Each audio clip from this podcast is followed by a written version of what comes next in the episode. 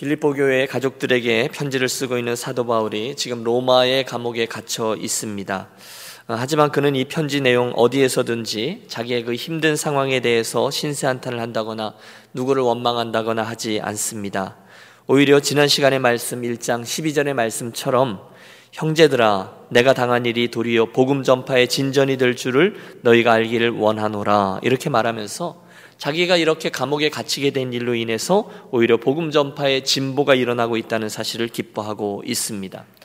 지난 시간 우리가 살폈어요. 그가 감옥에 갇힌 일로 인해서 로마의 시위대 군인들과 재판정의 관리들이 차곡차곡 복음을 듣게 되었습니다. 또 그의 갇힘으로 인해서 로마 교회에 있었던 성도들이 더 열심히 복음을 증거하게 되었습니다. 그걸 기뻐하는 것입니다. 지난 시간에 우리는 이 상황 중에 복음을 열심히 전하던 사람들이 두 부류로 나눠진다는 것을 보았습니다. 어떤 이들은 바울의 그 사로잡힘을 통해서 선한 도전을 받아 더 열심히 복음을 증거합니다. 하지만 또 어떤 이들은 이때다. 바울이 잡혀 있는 동안에 우리가 더 잘한다는 인정을 받자. 그렇게 시기와 질투로 복음을 증거하기도 했습니다. 그런데 바울은 심지어 그런 모습을 보아도 하나도 화를 내지 않고 도리어 기뻐합니다. 자기 인생의 가장 중요한 일이 거기 일어나고 있다는 거예요. 거칠애로 하나, 참으로 하나, 다시 말해서 이렇게 하거나 저렇게 하거나 무슨 방도로 하든지 전파되는 것은 그리스도니 이로써 나는 기뻐하고 또한 기뻐하리라. 이러거나 저러거나 어쨌든 그리스도가 전파되는 일이 계속된다면 내 생의 목표가 이루어지는 것이니 나는 참 기쁘다. 그 이야기였어요. 어찌 보면 사도 바울은 참 자존심도 없어 보입니다. 온유한 거죠. 사실 그는 오늘 이런 사람들 뿐이 아니라 시기와 질투하는 사람들 뿐이 아니라 다른 여러 사람들로부터 그의 사도권을 위시해서 많은 비판을 받았습니다. 예수를 직접 만나지도 못한 이 사람이 무슨 사도야? 뭐 이런 이야기인 말입니다. 하지만 그의 태도는 일관됐습니다. 그는 예수 그리스도와 그의 복음에 대한 공격에는 무척 생명을 걸고 담대히 반박했지만 그 자신에 대해서 공격하거나 뭐라 하는 것에 대해서는 일절 화내지 않습니다. 싸우지 않습니다. 그들은 적군이 아니라 아군이었기 때문에 그저 누구를 통해서든 복음이 진보할 수만 있다면 자기는 어디에 있든지 다른 이들이 자기를 어떻게 평가하든지 시기하든지 평판이 자기의 평판이 땅에 떨어지든지 전혀 상관하지 않았어요. 단 예수님의 복음만 증거될 수 있다면요. 오늘 우리가 대한 1장 후반부의 말씀도 이 태도가 동일하게 드러나고 있습니다. 오늘 이렇게 돼 있어요. 내가 살든지 죽든지 내 몸에서 그리스도가 존귀하게 될 수만 있다면 그러면 다 괜찮다는 게 저의 주장입니다. 왜? 자기의 생과 사, 살고 죽는 것보다 훨씬 더 중요한 것이 예수 그리스도의 존귀함과 영광이기 때문이다라는 거죠. 오늘 이게 이 말씀의 주제가 되겠습니다. 우리 본문을 좀 대해 보십시오. 오늘 본문 19절은 이렇게 시작됩니다. 같이 읽겠습니다. 이것이 너희의 간구와 예수 그리스도의 성령의 도우심으로 나를 구원에 이르게 할 줄 아는 거로 여러분 이 한국말이라 좀 어려운데요. 좀 어, 설명을 드리죠. 시간이 흘러서 지금 사도 바울 앞에 석방의 시기가 가까이 다가오고 있음을 감지했습니다. 드디어 자기가 구원받게 되는 줄을 알게 됐어요. 야, 이제 내가 나가게 되나 보다. 잘 되었다. 그런데 그때 저의 고백을 보세요. 내가 그동안 어려움을 잘 감당했더니 감옥의 문이 열리는구나 라고 말하지 않습니다. 대신에 그는 이 두 가지 이유를 말합니다. 너희의 간구와 다시 말해서 빌립보 교회 성도들이 나를 위해 기도해 주기 때문에 또 둘째 예수 그리스도 성령의 도우심으로 성령께서 역사하셨기 때문에 나를 구원에 이르게 할 줄 아는 거로 그래서 자기가 석방이 가까웠다라는 것을 고백합니다. 여러분 이 문맥을 주의 깊게 살펴보세요. 그는 자기가 이제 감옥에서 해방될 것, 그것 때문에 기뻐하지 않습니다. 대신 그가 기뻐하고 소망하는 것은 따로 있습니다. 그는 그의 인생에 있어서 가장 큰 관심사에 대해서 20절과 21절에 이렇게 말합니다. 석방이 되든 말든 20절, 21절이 그의 소원인데요. 함께 합독하죠. 나의 간절한 기대와 소망을 따라 아무 일에든지 부끄러워하지 아니하고 지금도 전과 같이 온전히 담대하여 살든지 죽든지 내 몸에서 그리스도가 존귀하게 되게 하려 하나니 이는 내게 사는 것이 그리스도니 죽는 것도 유익함이라. 아멘. 여러분 사도 바울의 생사관이 분명히 드러납니다. 물론 그가 감옥에 매여 있느냐 풀려나느냐는 중요한 문제입니다. 하지만 그것보다 더 큰 기대와 소망이 있는데 그게 바로 예수 그리스도 그분이었다는 여러분 살고 죽는 것 솔직히 여러분 저와 여러분 가운데 그게 중요하지 않은 이가 어디 있습니까? 하지만 더 중요한 게 있어요. 그의 인생에 뭐죠? 내 몸에서 그리스도가 존귀하게 되는 일이라는 거예요. 왜요? 이는 내게 사는 것이 그리스도니 죽는 것도 유익함이라. 바울 안에 누가 살아요? 예수님이 사는 거예요. 그분이 존귀하게 여겨지기만 된다면 내가 살고 죽는 것은 별 문제가 되지 않는다라는 그런 고백이죠. 우리는 똑같은 고백을 갈라디아서 2장 20절에서도 봅니다. 내가 그리스도와 함께 십자가에 못 박혔나니 그런즉 이제는 내가 산 것이 아니요 오직 내 안에 그리스도께서 사신 것이라. 육체 안에 있느냐 육체 밖에 있느냐 사느냐 죽느냐 그에게 그거보다 더 중요한 문제가 있어요. 바로 제 자기 안에 살고 있는 예수 그리스도가 존귀케 되는 일입니다. 그의 안에는 예수님이 계셨어요. 아니 예수님이 그 인생의 모든 것이었습니다. 담에색 도상에서 예수님을 맞닥뜨린 이후부터 그는 예, 바울의 인생에 있어서 예수님이 저가 살아가는 이유가 되었습니다. 예수님이 사도 바울의 길이 되었습니다. 예수님이 그의 길이요, 진리요, 생명이셔, 힘이요, 소망이셨습니다. 오직 예수 그분이 존귀하게 되는 것만이 사도 바울에 남겨진 삶의 목적이요, 생의 원동력이 된 겁니다. 그것만 된다면 예수님만 존귀하게 된다면 자기가 감옥에 있든 풀려나든 살든 죽든 두 번째 문제라는 거예요. 살든지 죽든지 내 몸에서 그리스도가 존귀하게 되게 되려 하나니 이는 내게 사는 것이 그리스도니 죽는 것도 유익함이라. 그게 관심이에요. 다른 거는 별 관심이 아니에요. 우리는 사도행전에서 그의 행보를 봅니다. 사도 바울은 정말 그렇게 살았습니다. 우리가 사도행전 14장에 보면 정말 그의 인생이 정말 짧은 순간에 수없이 up down을 반복하는 걸 봅니다.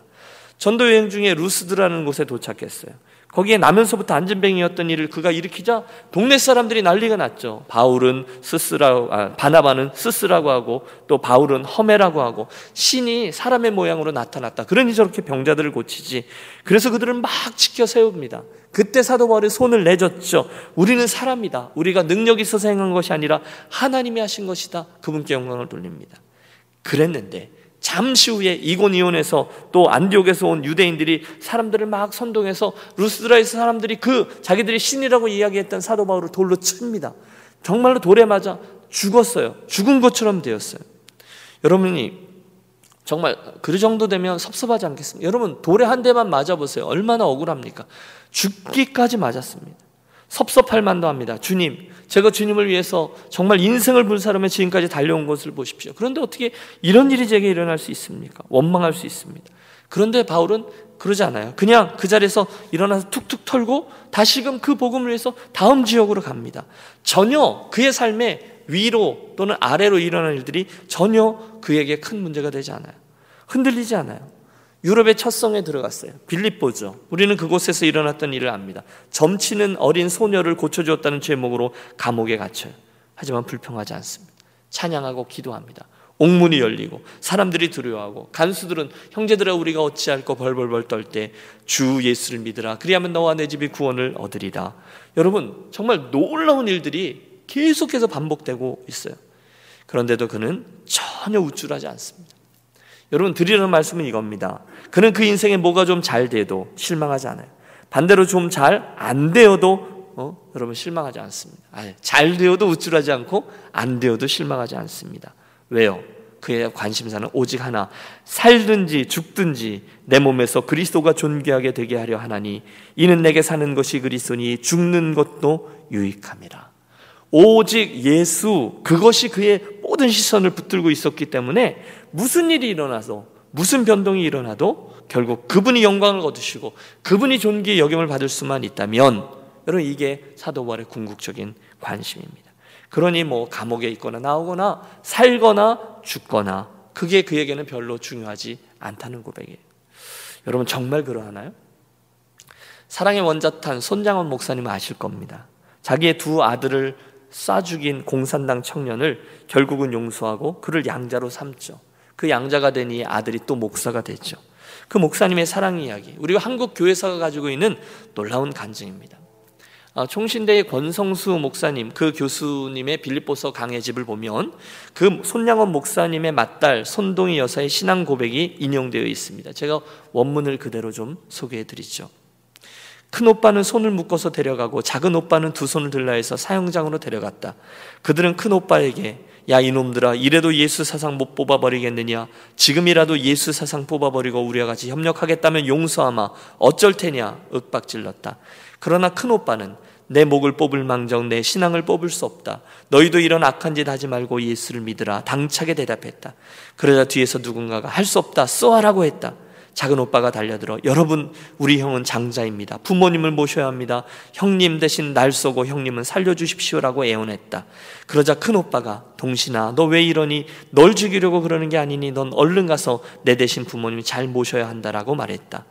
이렇게 죽음을 놓고 두 형제가 눈물겁게 실강이를 벌이는데 작은 오빠를 강제로 떼어나고 큰 오빠 눈을 수건으로 가렸다. 최후가 가까운 줄 안 오빠는 너희들 회개하고 예수 믿으라 난 지금 천당에 간다 너희들 그 죄값을 어찌하려 그렸느냐라고 말했다. 이 말을 들은 그들은 오빠에게 총을 겨누고 방아쇠를 당겼다. 큰 오빠는 아버지여 내 영혼을 저들의 죄를까지 말을 잊고는 그만 쓰러졌다. 이 광경을 본 작은 오빠는 잡고 있던 손을 뿌리치고 달려가 피 흘리고 쓰러진 큰 오빠를 껴안고 울며 형님 형님 형님은 이제 천당으로 갔습니다. 나도 형님 뒤를 따르렵니다라고 울부짖었다. 무리 중 한 명이 저놈도 죽어야 하겠다고 하자 작은 오빠는 나도 형님이 간 천당에 가겠다. 내 신앙도 형님 신앙과 똑같다며 두 팔을 벌리고는 나도 우리 주님처럼 십자가로 팔을 벌렸으니 자 쏘아라라고 외쳤다. 저놈은 형보다 더 지독한 놈이구나 쏴라. 여러분 그러면서 스토리가 이어지는데요. 손양원 목사님의 두 아들의 순교 장면 이야기를 대면서 사도 바울의 이야기가 그대로 생각납니다. 살든지 죽든지 오직 그리스도만 존귀하게 될 수만 있다면 여러분 그게 그날 감옥 속에 있던 바울의 관심이었어요. 얼마 후에 감옥에 나오게 된다는 걸 저가 성령님 때문에 알고 있어요. 하지만 그게 기쁘다는 것보다 그분의 이름이 존귀하게 되는 일, 그게 기쁘다. 거기에 관심이 있다라는 고백이죠. 여러분 사도 바울의 이 이야기를 어떻게 들으십니까? 손양원 목사님 아들들의 그 순교 이야기 저와 여러분은 어떻게 들으십니까? 어떠세요? 우리는 혹시 예수님의 이름 때문에 손해를 본다거나 고난을 당하거나 순교를 한다거나 그것보다는 예수를 믿는 것으로 인해서 유익을 얻거나 영광을 얻으려고 또 내 이름이 좀 더 드러나기 위해서 그렇게 살아가고 있지는 않습니까? 제 안에 그 모습이 문득 문득 자리하고 있어요. 남들보다 예수 믿는 것 때문에 더 이익을 얻고 더 높이 올라가고 더 많이 인정받고 더 많이 화려해지고 여러분 참으로 부끄럽고 죄송합니다. 오늘의 이 말씀을 통해서 우리 함께 기억하겠습니다. 자기의 처지가 옥 안에 있든지 밖에 나오든 잘 되든 못 되든 오직 복음이 전파되고 예수님이 존귀케 되는 것을 기뻐하던 바울의 모습. 그래서 살든지 죽든지 그분께만 영광이 될 수 있다면 이 바울의 인생이 오늘 저와 여러분들의 참 아름다운 본도 되고 또 어, 도전이 되었으면 좋겠습니다. 여러분 오늘 저와 여러분은 사는 것과 죽는 것을 어떻게 이해하고 있습니까? 어떤 태도를 갖고 계십니까? 왜 어떤 목사님이 그랬다지 않습니까? 여러분 천국이 참 좋은 곳임을 여러분 믿습니까? 모든 성도들이 대답했대요. 아멘. 목사님이 또 물으셨대요. 그럼 오늘 저와 함께 천국에 가고 싶은 분 손들어 보십시오. 어, 그랬더니 성도들 중에 아무도 손을 들지 않고 땅만 쳐다보고 있더랍니다. 여러분 우리도 한번 해볼까요? 네. 천국이 좋은지 저와 여러분은 다 압니다. 하지만 막상 거기로 오늘 갑시다라고 하면 글쎄 이걸 가야 된다고 해야 되나 말아야 된다고 해야 되나 우리 갈등합니다. 왜 그렇죠? 정말 좋은 게 거기 있는지 안 믿기 때문입니다. 정말 좋은 게 여기 있거든요. 여러분에게 좋은 게 많이 있거든요. 이 땅에 있는 그 많은 것들을 다 두고 가려니 너무너무 아쉽습니다. 그런데 그리스도인들은 그러면 안 된다는 것입니다. 무디 목사님 인생의 마지막 순간 여러분 들어보셨습니까? 그분은 본향으로 돌아가기 어, 몇 시간 전에 정말 비몽사몽간에 자신을 기다리고 있는 천국의 영광 중의 일부를 살짝 맛보았습니다. 그런 거 있잖아요. 왜 천국의 문턱까지 갔다가 되돌아오는 그런 경험 말입니다. 잠깐 그걸 맛본 거예요. 그리고 다시 돌아와서 침대 주변에 있는 이들에게 정신이 다시 돌아와 이렇게 말했답니다. 땅이 사라지고 하늘이 내 앞에 열린다. 만일 이게 죽음이라면 죽음은 얼마나 아름다운가. 여기는 골짜기가 없다. 하나님이 나를 부르시고 계신다. 나는 가야 한다. 근데 침대 옆에 있던 무디 목사님의 아들이 막 아버지를 붙잡았대. 아버지 아닙니다. 아버지 지금 꿈꾸고 계신 거예요. 라고 했대요. 그때 무디 목사님이 또다시 이렇게 말합니다. 아니야. 나는 꿈을 꾸고 있는 게 아니라 나는 천국 문 앞에까지 갔었어. 거기서 어린 아이들을 보았어. 잠시 후에 무디 목사님은 죽음의 씨름을 하는 것 같더니 이렇게 말했답니다. 오늘은 나의 승리, 오늘은 나의 대관식 날이다. 아, 영광스럽도다. 그리고 이제 하나님 나라로 이사를 하셨답니다. 참 부러워요. 그 마지막 순간에 분명한 확신이 있는 사람, 그들이 오늘도 흔들림 없이 이 땅에서의 사명을 제대로 감당할 수 있을 줄로 믿습니다. 오늘 22절에서 24절의 말씀을 보세요. 그러나 만일 육신으로 사는 이것이 내 일의 열매일진데 무엇을 택하여 하는지 나는 알지 못하노라. 내가 그 두 사이에 끼었으니 차라리 세상을 떠나서 그리스도와 함께 있는 것이 훨씬 더 좋은 일이라. 그렇게 하고 싶으나 내가 육신으로 있는 것이 너희를 위하여 더 유익하리라. 여러분 이게 무슨 말씀인가 하면 그는 그 중간에 있는 거예요. 사느냐 죽느냐 그 중간에 끼어져 있지만 그걸 초 초월했지만 아니 나는 이제 죽는 것도 유익하다라고 고백했지만 혹시나 내가 아직 살게 된다면 그래서 감옥을 나가면 그 다음에 그를 붙드는 건 사명의 문제라는 거예요.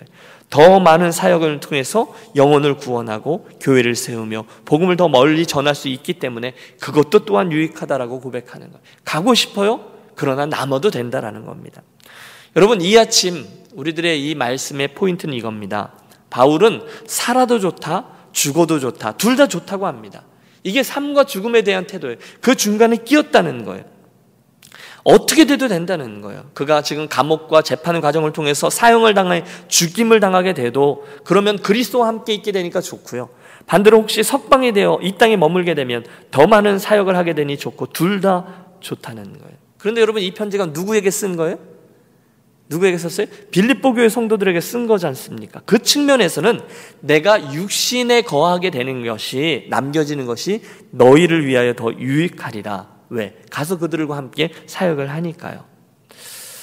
여러분, 사도 바울은 이제 25절, 26절을 보면 아마 성령님이 가르쳐 준 것 같아요. 이제 자기는 이제 감옥에서 해방되어서 그 빌립보 교회 성도들과 함께 거하게 될 거라는 사실을 알고 있었습니다. 그리고 그때 그 기회를 통해서 교회를 세우고 성도를 더 온전케 하며 하나님 나라를 위해서 내가 더 살아가게 될 거다. 그것 때문에 하나님이 생명을 연장시켜 주는 것이다라는 것을 알게 되었습니다. 그리고 그는 그렇게 살았습니다. 사랑하는 여러분, 이 아침에 어, 이 말씀은 우리들에게 그리스도인이라면 마땅히 가져야 된 살과, 삶과 죽음에 대한 바른 태도를 가르쳐 주고 있습니다. 바울은 살든지 죽든지 그걸 초월해서 그리스도의 존귀함을 가장 귀한 것으로 여기고 있었습니다. 여러분 개인적으로 그는 지금 당장 천국에 갔으면 좋겠다고 생각했습니다. 하지만 반대로 이곳에 남아서 사명을 좀 더 감당하는 것도 괜찮다고 말합니다. 이유는 하나죠. 살든지 죽든지 그분만 존귀케 되어지면 바로 그것입니다. 여러분은 어떠십니까? 여러분 우리 이 질문을 던지고 오늘 기도하며 나아가겠습니다. 오늘 저와 여러분은 삶과 죽음에 대해서 어떤 태도를 가지고 있습니까? 혹시 그리스도인답지 않게 죽음에 대해서 두려움을 갖고 계신 분은 아니 계십니까? 아니면 주님 앞에 내가 서면 안 된다, 너무 부족하다 해서 두려움을 갖고 또는 아쉬움을 갖고 있지는 않습니까? 이 땅 이후의 삶에 대해서 불안해하고 계시는 않습니까? 함께 기억하겠습니다. 그리스도인들은 주님께서 하신 약속의 말씀을 믿는 사람들인 줄로 믿습니다. 주님이 예비하신 처소를 우리는 믿어요. 너희는 마음에 근심하지 말라. 하나님을 믿으니 또한 나를 믿으라. 내 아버지 집에 거할 곳이 많도다. 그렇지 않으면 너에게 일렀으리라. 내가 너희를 위하여 처소를 예비하러 가노니 이게 멘션이거든요. 가서 너희를 위하여 처소를 예비하면 내가 다시 와서 너희를 내게로 영접하여 나 있는 곳에 너희도 있게 하리라. 여러분 그리스도인은 이 땅에서의 삶과 죽음 이후의 천국에서의 삶을 한 줄로 연결해서 믿고 사는 사람입니다. 사도 바울도 23절에서 그의 죽음에 대해서 이야기할 때 떠나서라는 단어를 썼어요. 내가 삶과 죽음 사이에 끼었으니 떠나서 인생을 마치고 떠나서 그런데 그게 단절이 아니에요. 그 떠나서라는 단어의 뜻이 원래 해체하다 이런 뜻이거든요. 끝이 아니 끝 단절이 아니라 해체한다는 거예요. 뭘 해체시키느냐? 이 삶을 해체시켜요. 여러분 이게 그 당시로 가보면 로마의 군인들이 전쟁을 하다가 한 곳에 진지를 치고 그곳에서 머물러 전쟁을 하다가 다른 곳으로 이동할 때 그 텐트를 해체하잖아요. 이동을 위해서요. 그 단어가 바로 이 단어입니다. 왜 해체합니까? 이사 가느라고. 또 배가 출항하기 직전에 그 선창에 묶어 있던 그 로프를 마지막으로 이렇게 풀잖아요. 그게 해체인데 그 단어도 이 단어를 썼어요. 사도 바울이 이 땅에서의 삶을 단절하고가 아닙니다. 해체하고 끝이 아니에요. 이 세상을 떠날 때 이별이 아니라 새 출발인 겁니다. 해체하고 새로운 삶으로 출발하는 거죠. 여러분 성도는 어느 날 이 세상을 떠날 겁니다. 여러분도 떠날 것이고 저도 떠날 것입니다. 그러나 그건 끝이 아니라 출발입니다. 세상은 죽음을 끝이라고 보기 때문에 절망이지만 우리는 출발이기 때문에 소망이라고 말합니다. 사도 바울에게는 그 소망이 있었어요. 그렇기 때문에 이 땅에서 살든지 죽든지 이건 별 문제가 안 된다는 거예요. 예수님이 살고 있기 때문에 그분이 존귀하게 되기 때문에 여러분 오늘 저와 여러분은 무엇을 바라보고 오늘을 살아가고 있습니까? 우리가 정말 이 땅에서의 살고 죽는 문제에 대해서 태도를 어떤 걸 갖고 있습니까? 여러분 저 천국을 정말로 소망하고 계십니까? 저와 여러분은 우리들 인생의 마지막 순간에 어떻게 될 것인지에 대한 확신이 있으십니까? 천국에 대한 소망 때문에 내가 살든지 죽든지 내가 그곳에 가게 되면 그분과 거하게 되기 때문에 기뻐하고 남겨져 있으면 사명을 더 감당할 수 있어서 기뻐하고 그렇게 살아가고 있습니까? 바라기는 오늘 이 사도 바울의 살아도 주를 위하여 죽어도 주를 위하여 그 사도 바울의 태도와 가치를 본받아서 우리도 오늘 삶과 죽음 사이에 끼어 있는데요. 이래도 저래도 결국은 주를 위하여 사는 그래서 기쁨 있게 살아가는 그리스도인들이 되시기를 간절히 권합니다. 나의 간절한 기대와 소망을 따라 아무 일에든지 부끄럽지 아니하고 오직 전과 같이 이제도 온전히 담대하여 살든지 죽든지 내 몸에서 그리스도가 존귀히 되게 하려 하나니 이는 내게 사는 것이 그리스도니 죽는 것도 유익함이라. 아멘. 기도하겠습니다.